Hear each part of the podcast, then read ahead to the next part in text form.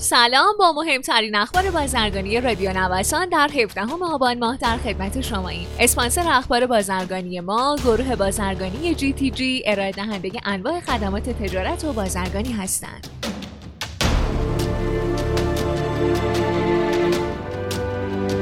تصمیمات جدید برای تجارت معاون اقتصادی رئیس جمهور در ابلاغیه 14 بندی تصمیمات جدید ارزی و تجاری ستاد هماهنگی اقتصادی دولت رو ابلاغ کرد. بر اساس این ابلاغیه وزارت سمت مسئول مدیریت ثبت سفارش بر اساس اولویت بندی کالاییه. از سوی دیگه وارد کنندگان می‌تونن ارز مورد نیاز خودشون رو از محل ارز حاصل از صادرات که به بانک مرکزی و صرافی های مجاز فروخته میشه تامین کنند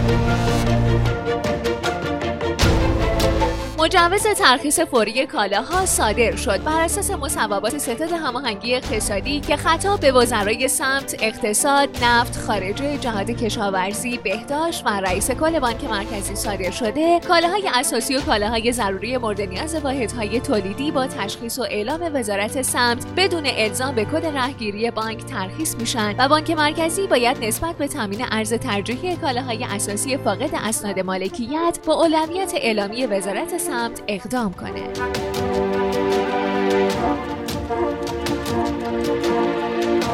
معاون فنی گمرک میگه با تسهیلات و راهکارهایی که برای تسریع در ترخیص میلیون ها تن کالا پیش بینی شده و از روز شنبه اجرای میشه حدود 60 درصد کالاهای اساسی و 70 درصد کالاهای غیر اساسی و مواد اولیه تولید امکان ترخیص فوری دارند از این رو صاحبان کالا باید به سرعت نسبت به انجام فرایند ترخیص اقدام کنند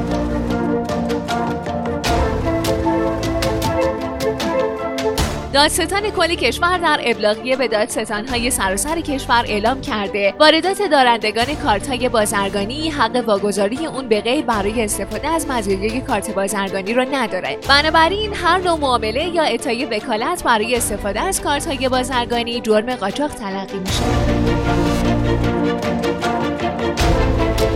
شما شنونده مهمترین اخبار بازرگانی روز از رادیو نوسان هستید.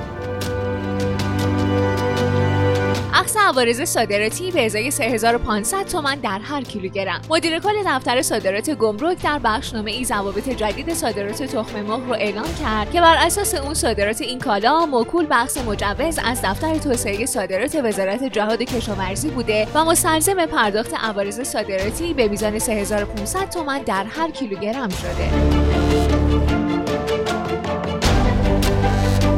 ترخیص مواد اولیه صنایع سلولوزی از گمرک. قیمت پوشک در هفته های اخیر با رشد قابل توجهی روبرو بود. دبیرکل صنایع نساجی پوشاک و سلولوزی وزارت سم در این باره گفته به سبب اینکه 70 درصد از مواد اولیه تولید پوشک وارداتی و حدود 10 درصد هم از طریق رقابت در بورس کالا تامین میشه نرخ این محصول متاثر از نرخ ارز افزایش پیدا کرد. سرانه مصرف پوشک در کشور 118 هزار تنه و میزان تولید هم در همین حدوده.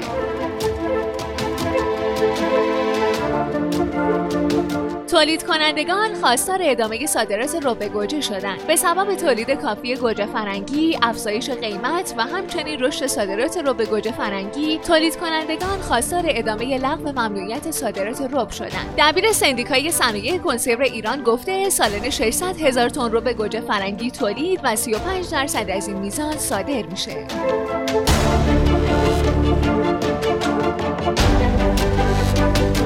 برنج هندی دوباره در راه بازار ایران. رئیس انجمن صادرات برنج هند اعلام کرده از اونجا که ایران ممنوعیت واردات برنج هندی رو برداشته و گفته که قصد داره بدهی شرکت های صادر کننده برنج هندی رو تصفیه کنه به زودی صادرات برنج باسماتی به ایران از سر گرفته میشه.